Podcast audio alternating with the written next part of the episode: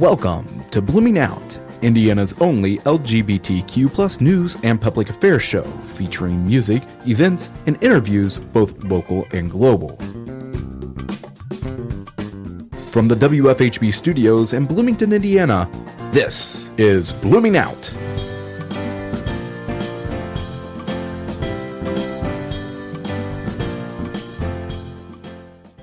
Good evening, and welcome to Blooming Out on WFHB.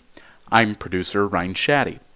We are taking a holiday break this weekend next, but we'll be airing some of the nonprofit groups that we have featured during the past year. As we near the end of 2016, we not only encourage you to make your year end donation to one of these groups, but also consider donating to your local nonprofit radio station, WFHB. You can make your donation online at www.wfhb.org by clicking on the big red Donate Now button on our homepage. Although we are re airing episodes, please continue to listen, as we will have new featured music along with your LGBTQ plus news and event calendar. From all of us here at Blooming Out and WFHB, happy holidays. Now, we will join host Jeff Poling and Ryan Shaddy with Campus Pride's Executive Director, Shane Windmeyer. Campus Pride represents the leading national nonprofit 501c3 organization for student leaders and campus groups working to create a safer college environment for LGBTQ students. The organization is a volunteer driven network for and by student leaders. The primary objective of, of, Campus Pride is to develop necessary resources, programs, and services to support LGBTQ and ally students on college campuses across the United States. Founded in the fall of 2001 and launched a year later in October of 2002, Campus Pride started as an online community and resource clearinghouse under the name Campus Pride Net. In 2006, the organization broadened its outreach efforts and restructured as the current educational nonprofit organization, Campus Pride. As part of the restructuring process, the Lambda 10 project for LGBT fraternity and sorority issues became an educational initiative of Campus Pride. The executive director is national LGBTQ civil rights leader and campus pioneer Shane Windmeyer. Shane is a 1997 graduate from Indiana University. He, ha- he and his husband of 21 years live in Charlotte, North Carolina. Shane, welcome to the show tonight. it's great to be here. Thank you. I am glad to have you aboard.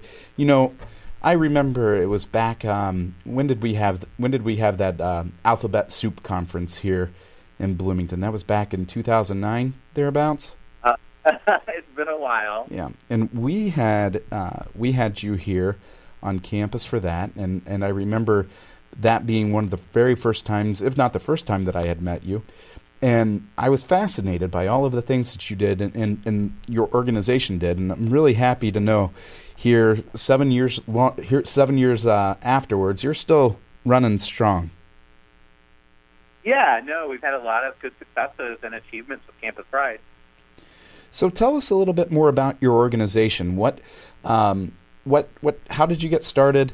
Uh, where did you get the idea for Campus Pride, and um, what do you do? Yeah, no, um, I appreciate being on uh, with you all tonight. Um, uh, you know, Campus Pride has come a long way. Um, we were uh, founded as an online clearinghouse back in 2001.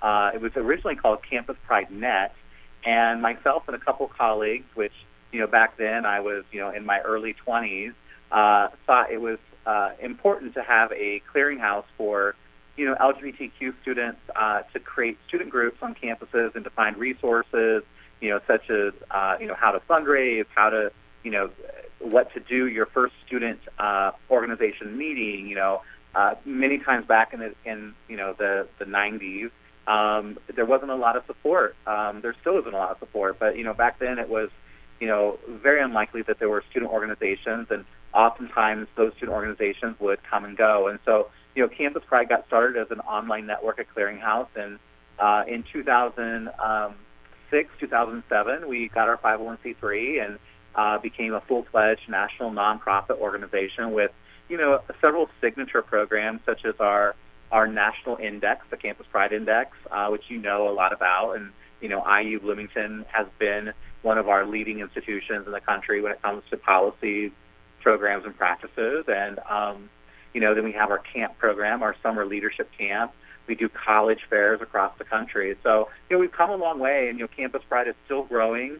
Uh, this year, for the first time ever, we did the, you know, the absolute worst campuses for LGBTQ students, which, you know, sadly um, are campuses that have used uh, religion uh, as a way to, you know, perpetuate uh, harm and and ignorance toward LGBTQ young people. So lots to talk about, and so excited to be here with you.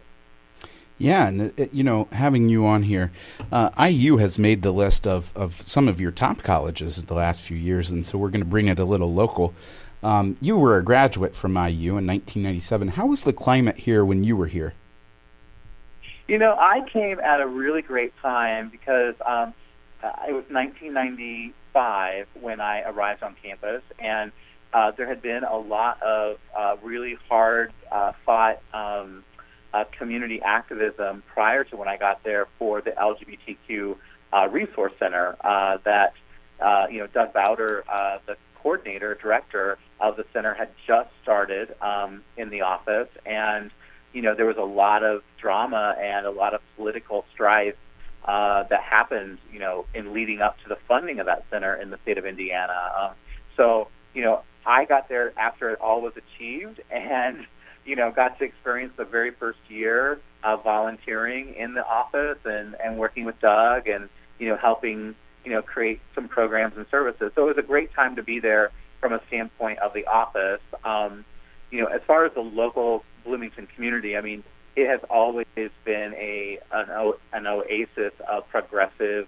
uh, you know, community members, um, even around LGBTQ issues. Um, you know, it's not perfect, of course, but um, compared to where I grew up in Kansas and you know, in, in rural areas of the country, I mean, you know, it was it was a it was a wonderful place to get an education. Um, uh, I would like to say that, you know, it's continued to improve and gotten better. Um, you know, there were professors, and there, you know, even in my graduate program, uh, there's, you know, there was a lot of ignorance around what it meant to be LGBTQ, and you know, trying to get LGBTQ experiences into the classroom uh, beyond just policies. I think is where I was trying to push IU at the time I was a student.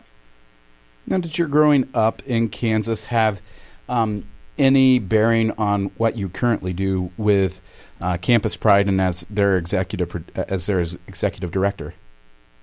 Well, I think you know, being a first generation college student, um, growing up uh, in you know in a rural community, um, not having access to a lot of resources uh, that you might find in a in an urban or um, you know a, a large city or a progressive city, um, you know, really shape how you look at things and how you make decisions. And so I would say that growing up in Kansas, uh, being a first generation college student, uh, going to a small liberal arts publicly funded institution, then going to IU, um, you know, informs kind of how I look at higher education, how I, uh, you know, try to lead Campus Pride in creating greater access and equitable uh, treatment of LGBTQ students um, and making sure everyone's voice is heard. Um, oftentimes, you know, we've seen in the movement for LGBTQ equality, um, you know, we've seen that a lot of our attention has been placed in large urban centers or at large public institutions that you know have more resources. But you know, we've run into a time now in 2016 where we have all the haves and all the have-nots, and what we find is there's a real sharp division between the campuses like IU that have had resources and had a strong commitment for a while now, and campuses that are still in the dark um, when it comes to LGBTQ work, largely because they haven't had the focus or the volunteers or the support or the financial resources to do much work. So I think growing up in Kansas, you know, just growing up with limited access has really informed kind of my work ethic and you know how we do our work with Campus Pride. You know, thinking back a little bit, Shane, um, how have uh, what are the differences in challenges and issues between uh, when you were in college and um, how they are now? well, um, I mean, there's there's a lot of differences. I mean, as a movement, as um, young people, Um, you know, millennials are much different in how they approach uh, life, how they approach diversity. Um, you know, uh, you know, back when, back you know, 20 years ago, uh, when I was younger and still identified as a, a young person, a youth, um, you know, I would um, say that we oftentimes were forced to be in boxes of identity. So I was a, a gay man, you know, and that was one box, being gay and being a man. And, um, you know, I wasn't able to look at kind of gender expression the way that we are today, uh, or at least it wasn't readily talked about or discussed, or wasn't something that uh, was part of the lexicon of how we look at higher education. And so, you know, I think today's young person, you know, has its own challenges um,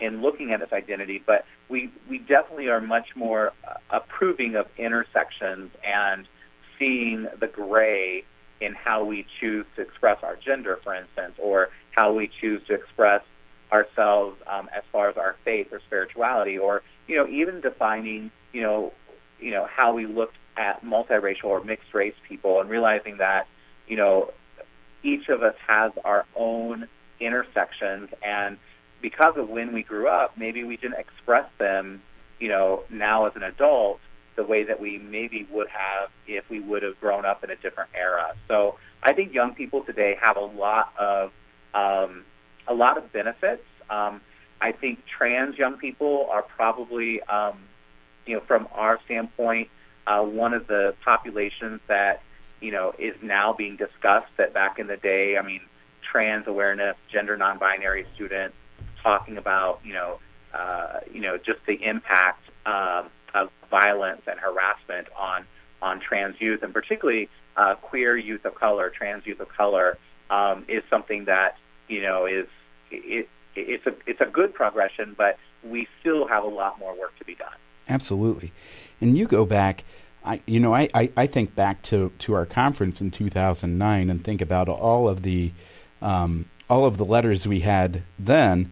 Well, just think about what we've done in the last seven years. We've added a ton more since then. And on top of that, I can only imagine how many letters we've added in our alphabet soup since uh, since 1997 or even 1995 when you helped Doug set up set, set up this office here in Bloomington.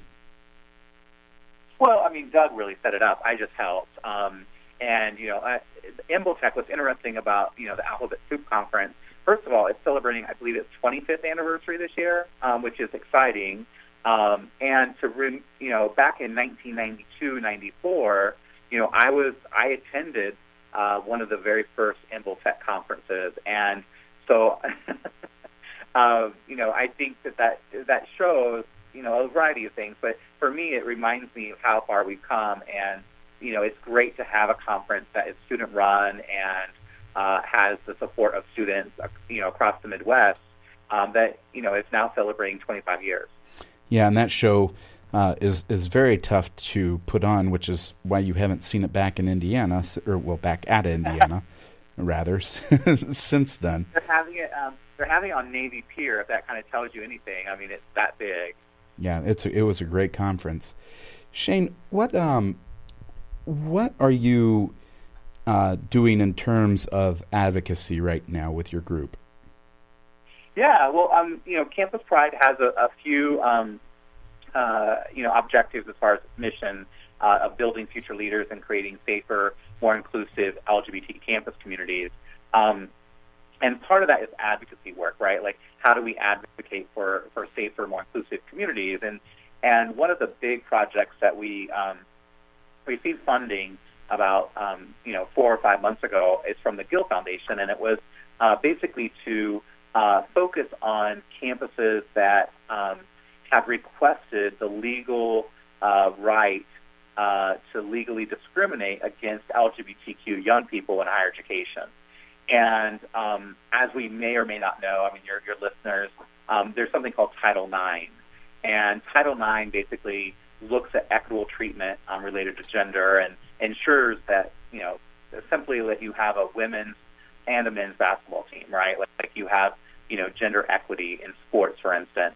um, you know, the Obama administration clarified in 2014 about um, how, you know, transgender is included um, as part of the definition of gender. And so, you know, campuses quickly started talking about trans students and how equitable treatment of trans students would be making sure they have access to, you know, bathroom facilities, uh, making sure that locker rooms are inclusive of trans people. And so um, Campus Pride has done a lot of advocating around, uh, you know, Title IX and around um, particularly these exemptions that about, you know, roughly 100 campuses have applied or received. Um, these are religious-based campuses who can get a Title IX exemption based on their religious views.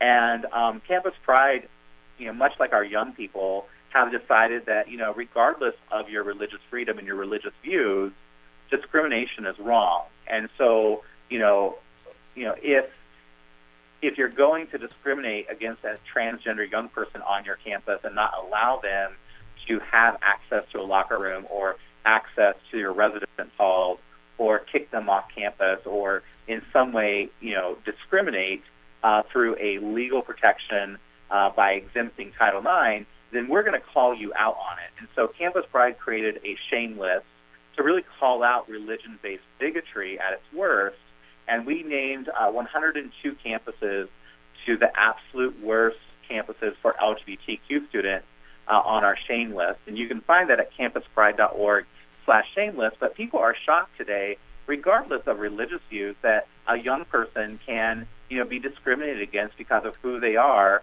um, at a campus, uh, regardless of whether it be a religious campus. It's just it's it's it's mean spirited um, you know religious behavior that you know, I think we are reaching a tipping point where people, you know, see religion and they respect religion, and everyone should have their religious views.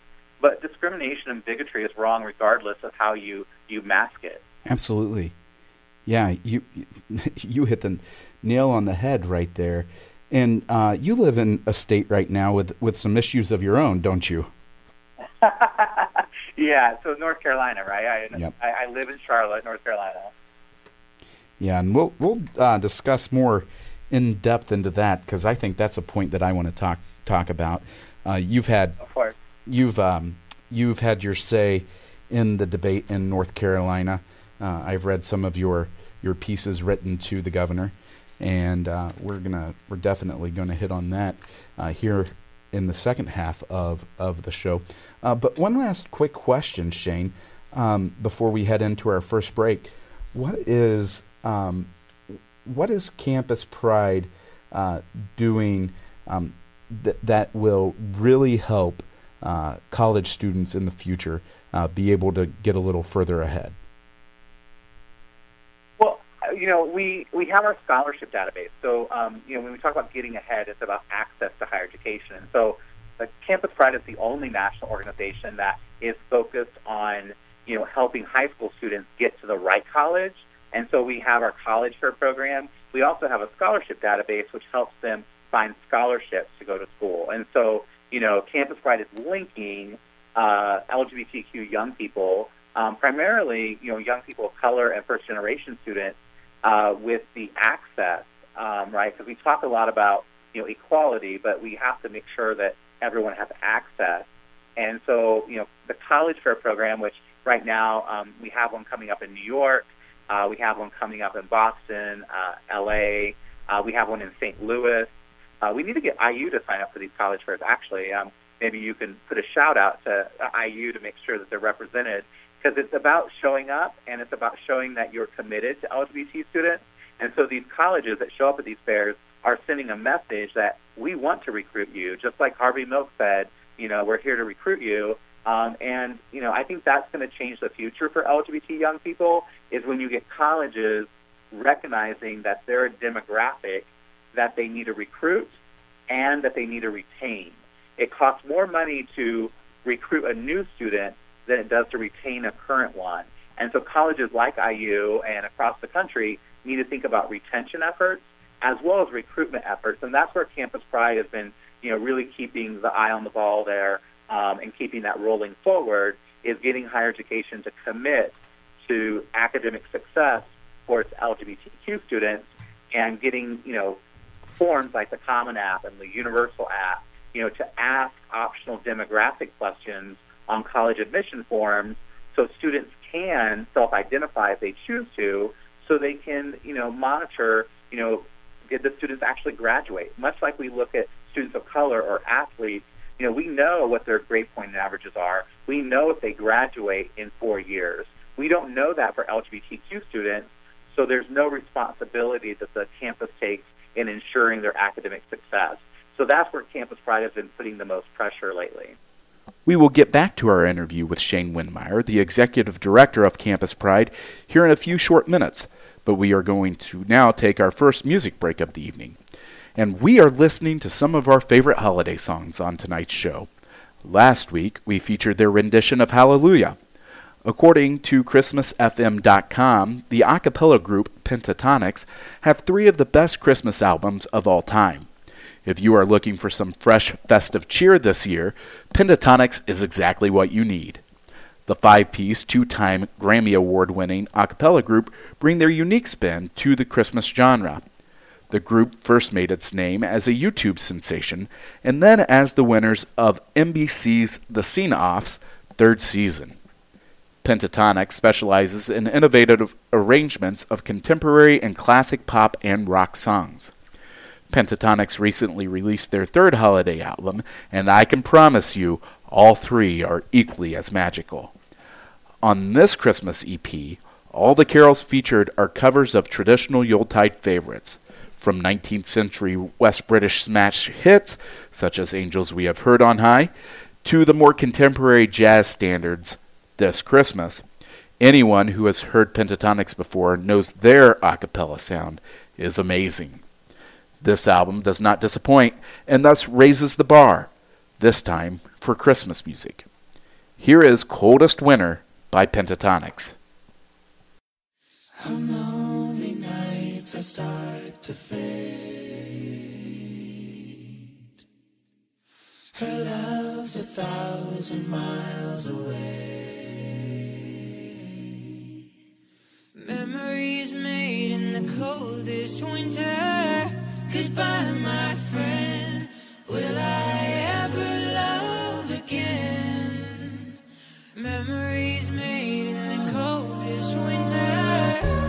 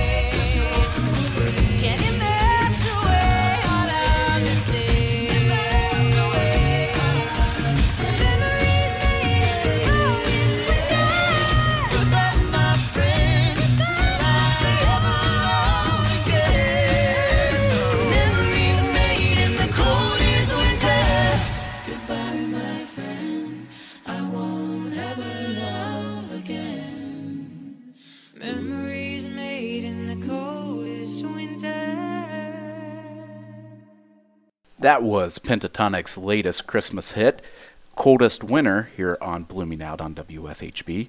And now we will return to host Jeff Poling and Ryan Shaddy with Campus Pride's executive director, Shane Windmeyer. Let's get into a little bit about what's happening in North Carolina. Your governor is a bigot. Plain and simple. That's that's what's going on.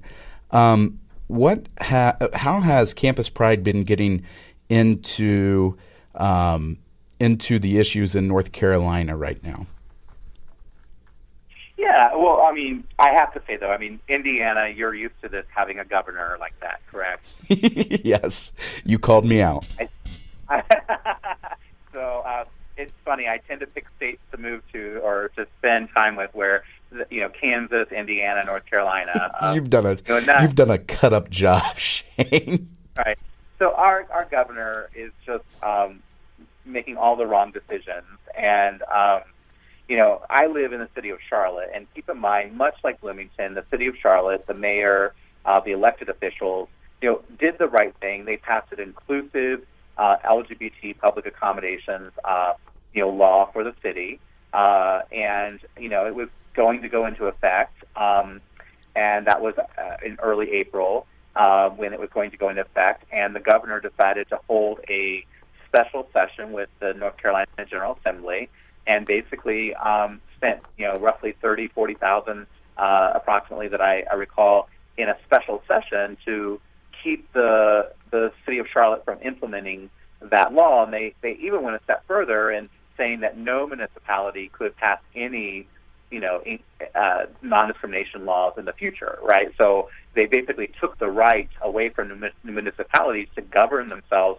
when it comes to discrimination. They also took away legal recourse for, you know, a number of civil rights, including, you know, people of color being able to, to have the legal recourse. They incorporated into the bill a, you know, a living wage uh, restriction uh, where, you know, only the, the state government could pass any living wages uh, changes.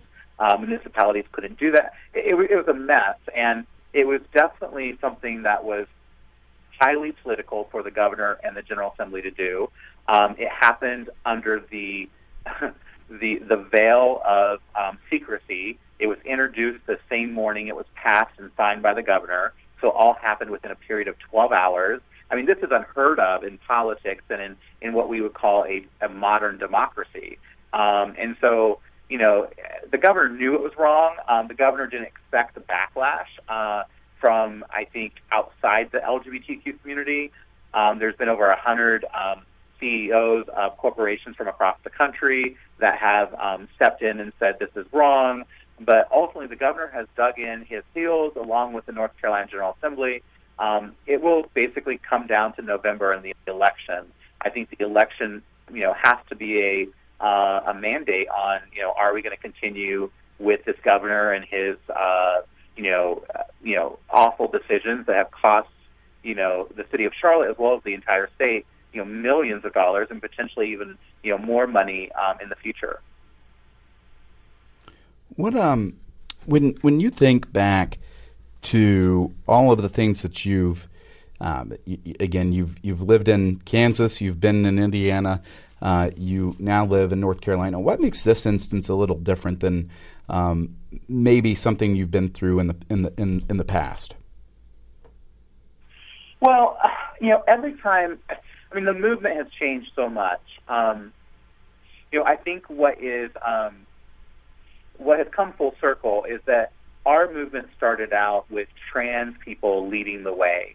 You know, if you think about the Stonewall riots, you know, it was trans people, you know, gender non-binary people who were at the forefront, and then because of how um, you know class and um, privilege insert itself into politics, um, you know, trans people were pushed aside in the in the 80s and 90s, and you know, a lot of the you know the AIDS epidemic, you know, caused us to think about gay men and you know lesbians, and it, it was seen as more tolerable in the political realm uh, to fight for rights for gay and lesbian people, and then you know, um, bisexual was understood, and you know, and we didn't really talk much about trans people, and and so I find it fitting that you know we're back to the point of coming full circle to say, you know what, the discrimination of trans people is real, and uh, you know the violence is real, and we need to do something about it. We can't just focus our movement in an insular manner around sexual identity, and ultimately, you know, the crux of all this discrimination is really on how we express ourselves. Um, you know, you can see this in a lot of the work I used to do in fraternities and sororities, you know, it is now very much acceptable acceptable for a gay man to join a brotherhood uh, or a sisterhood for a, a, a woman. But you know, ultimately, if that gay man were to express themselves in a more effeminate way, you know, that's the real challenge. And so, you know, we've gotten back to this idea of gender expression, which you know is everyone has a gender expression, um, and you know, ultimately for trans people, their identity being non-binary or you know a trans woman or a trans man, you know, I'm glad that we're at the point to have this very healthy dialogue, you know, within our community about being truly inclusive of trans people and and not just doing it as kind of this cisgender way of you know looking at people and saying, yeah, you know, we have the T on the LGBT, but we really don't understand. And I hope that we'll see greater inclusion of intersex, you know, talking about intersex and talking about you know asexual people, um, pansexual, you know, middle sexualities. Um, there's just so much we can learn within our community to be better advocates for you know gender justice and you know uh, you know justice around sexuality and the spectrum that truly you know represents the entire rainbow of who we are. Shane, is it uh, true? Um, and I, I did see this on the uh, website on the Campus Pride under trans advocacy that more than 90% of two and four year institutions in the United States remain completely inaccessible and inhospitable to Repeat that one more transgender time, students. JP. Repeat that statistic one more time. Well, more than 90% of two to four year ins- institutions in the U.S. remain completely inaccessible and inhospitable to transgender students. Yeah, so what we're talking about there is um, like gender inclusive housing, uh, restroom facilities that are that are inclusive of trans students. Uh, we're talking about non-discrimination statements that include the words gender identity. Um, when we look at all that in a in a big picture, um, that statistic is very true. Um, you know, only about I believe 16 to 18 percent of campuses have a non-discrimination statement that's inclusive of gender identity.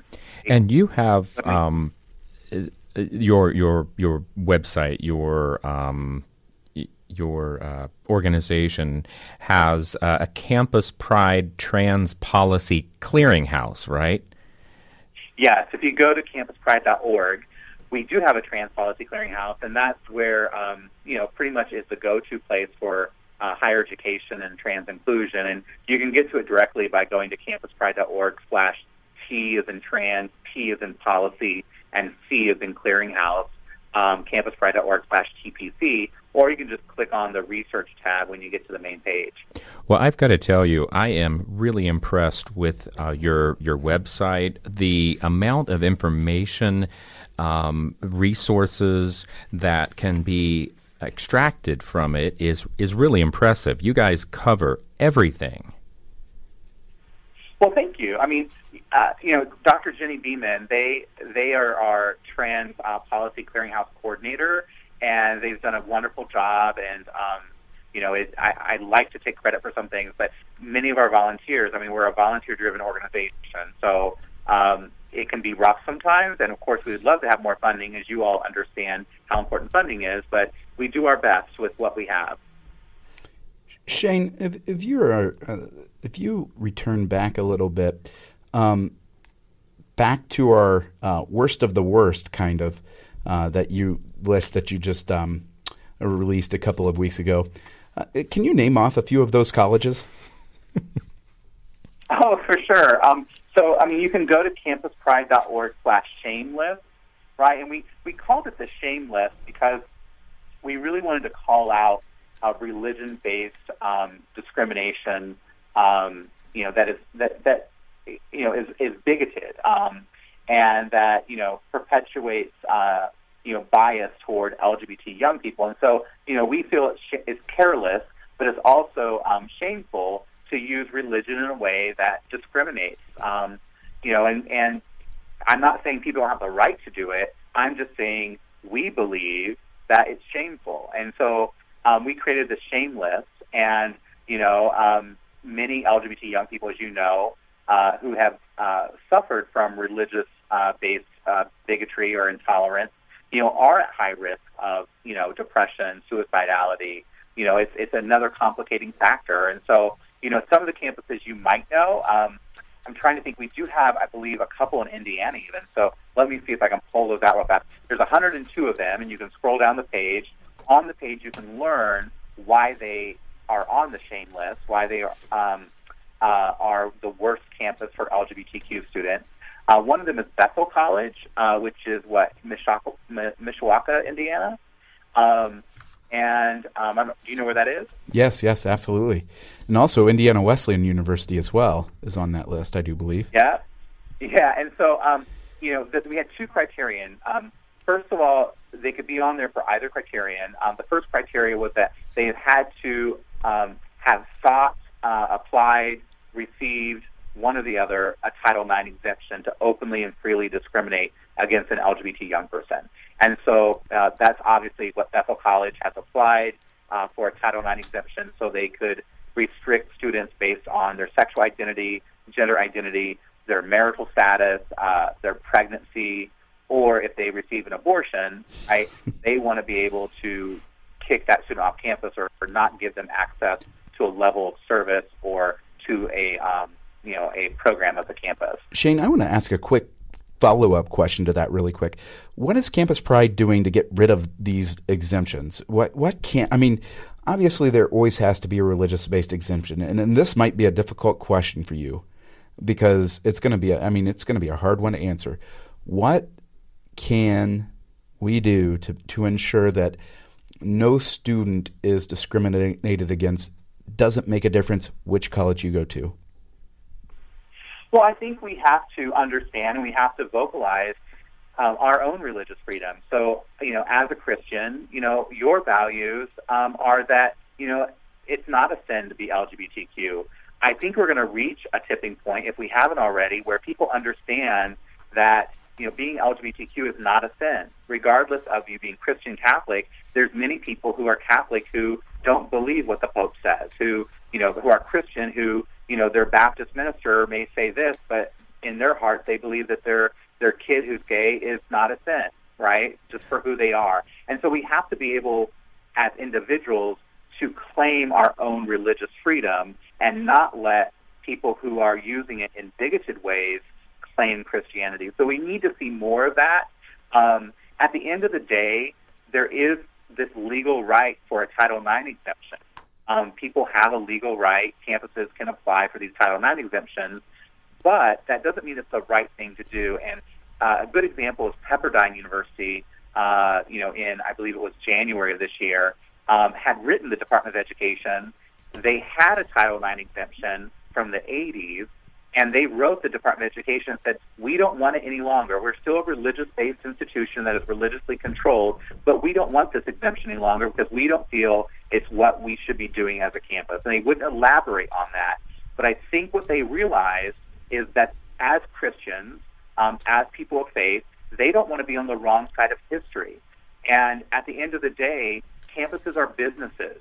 Nobody wants to send their young person to a campus that discriminates against anyone, right? And so um, that's why we created the shame list, is so corporations, you know, businesses, individuals can know these campuses, you know, believe that their religion, you know, Jesus, whoever they believe in, right, will discriminate against an LGBT young person, and they want the right to do that.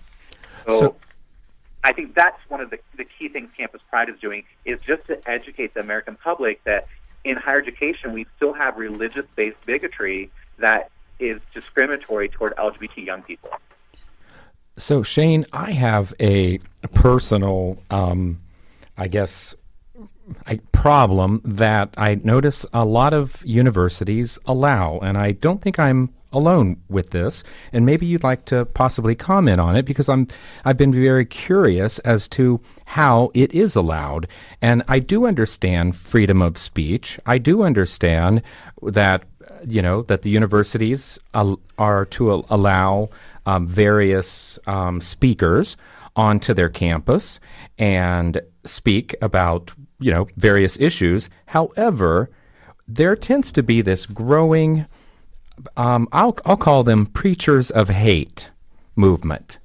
And there are many universities I believe, or maybe maybe there aren't many, but there are certain universities that allow these people onto the campus and allow them to broadcast to Brother yell in Bloomington. at they they allow them to yell at students walking by and call them out as sinners as you know whatever and are really happy to let everyone know that they are going to burn in hell i don't understand a uni- that how uh, universities are allowing that i my personal opinion is that it's hate speech and i don't think it should be allowed could you would you mind commenting on that Sure. No, and, and I've dealt with this for, you know, actually since I was a college student. We had, um, I grew up in Kansas, and as you know, Fred Phelps, one of the notorious anti, you know, gay, just hate preachers out there, um, you know, kind of, I won't say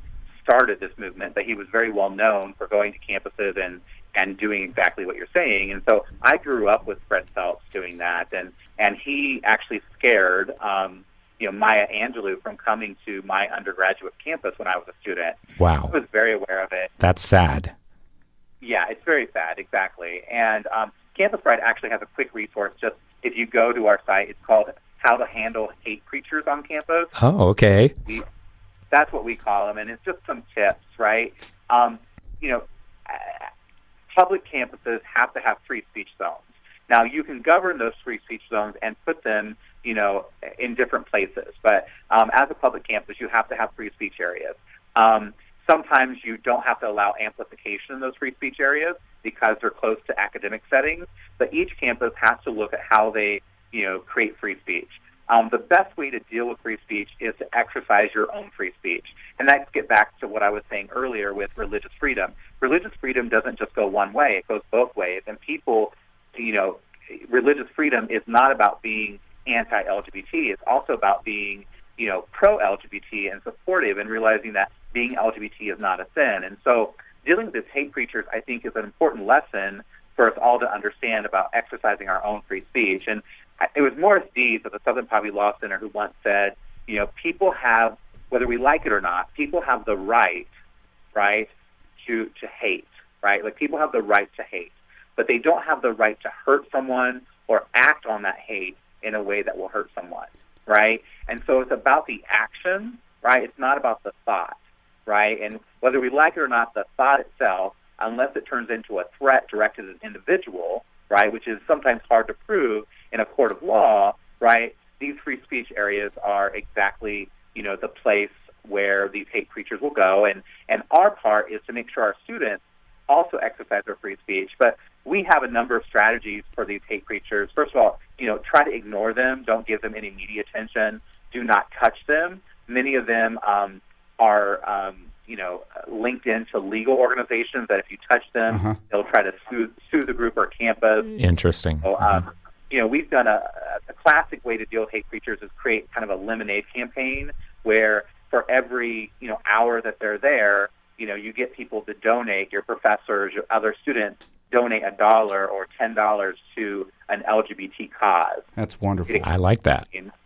Yeah, and so these are old tricks that you know I've learned over the years that that we've passed on on our website. Um, the Matthew Shepard Foundation, you know, created the A- the Angel campaign where they created angels and basically, you know, were in the free speech areas and blocked them out, right, with these big old angels. Um, Wonderful. you know, one campus where I was at is kind of um, well, actually, I, I was I heard the story at a campus of uh, Fred Phelps had went to picket a funeral because he would oftentimes, you know, he's now passed away, but sadly, you know, his family is carrying on the His legacy moves on. yeah, yeah. But um, they um, showed up at a funeral of a um, a military officer to picket, and they stayed at a hotel. It was a small community. They stayed at a hotel, and you know, they ultimately have the legal right to do this. Um, again, just because you have the right to do it doesn't mean it's the right thing to do. But the the folks in that community were smart. They, um, you know, while they were sleeping that night, all of them went and parked their cars in that parking lot and parked it so they couldn't get out of the parking lot the next morning when they woke up for the funeral. So they were literally blocked in, and the one towing company in town uh, put something on his voicemail like, "Sorry, we're at the funeral." we we will not be open until you know six o'clock or whatever time to to help with anything. So that community was really clever in how they chose to deal with that. That's, That's awesome. funny. Yeah, that's awesome. I have I have two things really quick, Shane. First, um, I I want to I wish we would turn the roles on these people who bring their fire and brimstone signs to campus and say, "Oh, you're going to be uh, you, you're going to be uh, internally." Uh, internally thrown in flames because of this, that, and the other. Mostly, it's because they're. I mean, they're really hateful, and with as much hate as as what they have in their in in their souls and in their bodies and in their minds. I really do believe that that if if heaven or hell exists, they're probably not going to wind up where they think they're going going to wind up. That's the first thing. Second thing is uh, I want to head back to the whole Title IX thing for a second. So you're telling me that we can still give your tax money, my tax money, JP's tax money, Sarah's tax money to schools who discriminate. So let me let me clarify for you. So a religious institution uh, that is religiously controlled can uh, apply for a Title IX exemption, right? And it is true that these religious institutions, many of them, receive taxpayer dollars through research grants, through um, scholarships for you know Pell grants and things of that nature. So tax dollars are going to support these private religious institutions, who in turn are now applying for an exemption to discriminate on the basis of you know gender identity or sexual identity, or you know in the past they've discriminated against pregnant women out of wedlock. They've discriminated against um, you know young women who do have um, an abortion or you know uh, practice you know with Planned Parenthood. Um, you know, their take care of their own bodies and their their own uh, health. Um, and so that is true that many of the campuses on the absolute worst list um, are getting taxpayer dollars, and I think that's a real question to ask. And you know, many of these campuses too are considered, you know, by some to be um, the safest campuses. Um, there was a list that just came out last month that said, you know, uh, BYU, Brigham Young University, Liberty University were among the safest campuses, and I'm like, how, you know, how awful is that that these national lists have basically left out LGBT students when it considers safety. What they're talking about is like, you know, how much alcohol is consumed or how many, you know, crime Oh reports gosh. reported. But they forget about the religious intolerance and the, the persecution that a young person feels who almost takes their life with a suicide or depression. I know. Okay, Shane, that's all the time we have um, for this evening with you, and I we've got to get you. We have so much more to talk about. We do, Shane. Please come back on the show again. Yeah, anytime. And check out our website at campuspride.org and, you know, our resources. Uh, we have a job board that we just launched called campuspride.jobs. So if you know of any employers that want to reach out to LGBTQ young people, um, you know, campuspride.jobs uh, is a great resource. And I would love to come back anytime for y'all. awesome. Thank you so much. It's been a pleasure to speak with you this evening, Shane. All right, take care. Have Thanks, a wonderful Shane. Have a good night. We will end our show this evening with a couple of songs for your holiday cheer. Our next song intro comes from AllMusic.com. The gay syntho duo Erasure's holiday album makes you nostalgic for the animated Christmas television specials of the past, with its artwork, but bold enough to drop I Don't Believe in Your Religion, I Only Know What I Can See during its opening number, Bells of Love. There are many original holiday songs here, vividly depicting the time of year when many reflect and roll wistfully through the nostalgic thoughts in their head, all in an effort to gather some spiritual warmth after being driven inside by cold days and long nights. That's much more effort than veteran acts usually pour into a holiday album, but with odd, quirky, and cheeky ideas popping in and out. Snow Globe is still for those predisposed to the duo. Think of it as a personal and meaningful gift for fans, not just some didn't think much about it, trinket, or faceless gift certificate. Here's Loving Man by Erasure.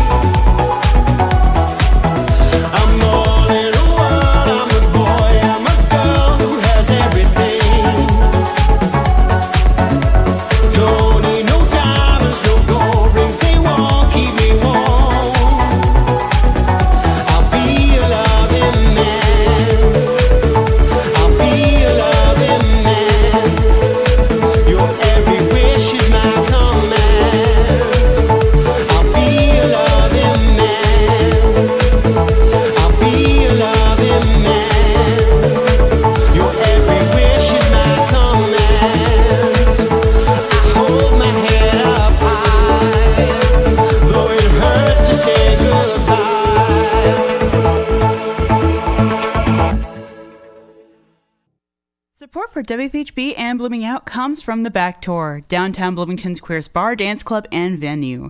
From live bands and DJs to drag shows and karaoke, there is something for everyone every day of the week. The Back Door is located at 207 South College in the alley behind Atlas Bar, and more information can be found on Facebook or online at bckdoor.com. Our final song tonight was recorded at Angel Studios and Sarm Music Village. The album features 13 tracks, including several duets and a mix of original and classic songs. Kylie Minogue has enlisted the help of her sister Dannii Minogue for the deluxe version of this album, recording the brand new song 100 Degrees, set to be a disco Christmas classic.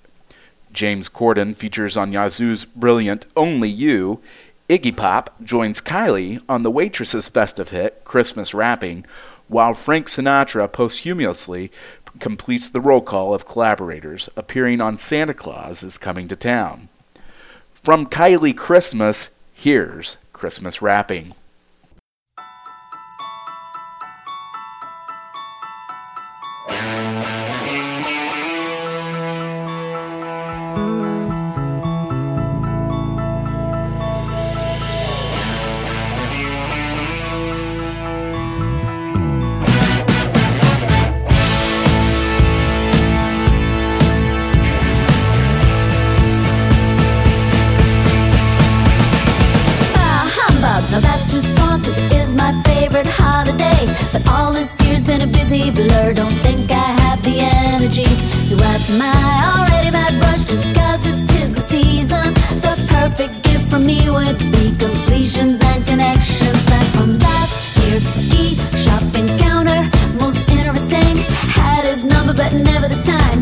Of 81 best along those lines. So deck those halls, trim those trees, raise up cups of Christmas cheer.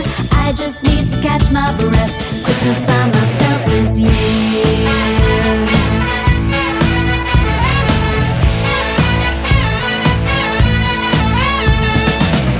Picture, frozen landscape, chilled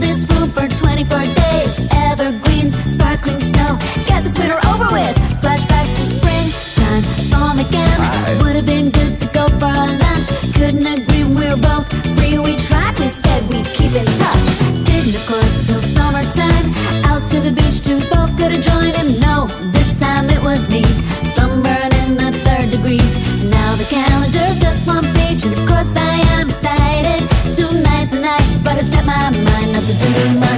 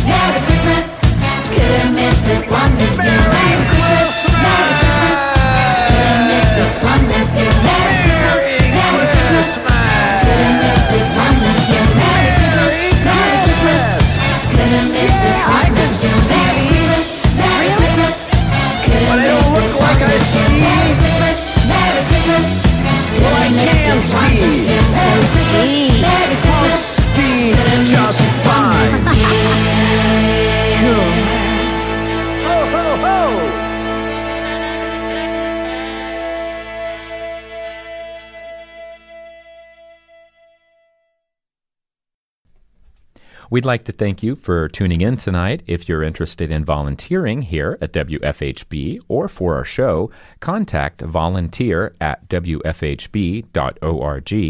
If you'd like to add your event to our event calendar, please email us at bloomingout at WFHB.org. You can also call us at 812 323 1200. Tweet us at bloomingout WFHB. Visit our Blooming Out Facebook page or find us on Instagram. The executive producer of Blooming Out is Joe Crawford. The producer is Ryan Shaddy. For host Jeff Poling and associate producer and board engineer Sarah Hetrick, I'm Ryan Shaddy wishing you a happy holiday. Tune in again next week at 6 p.m. or find us online at bloomingout.com.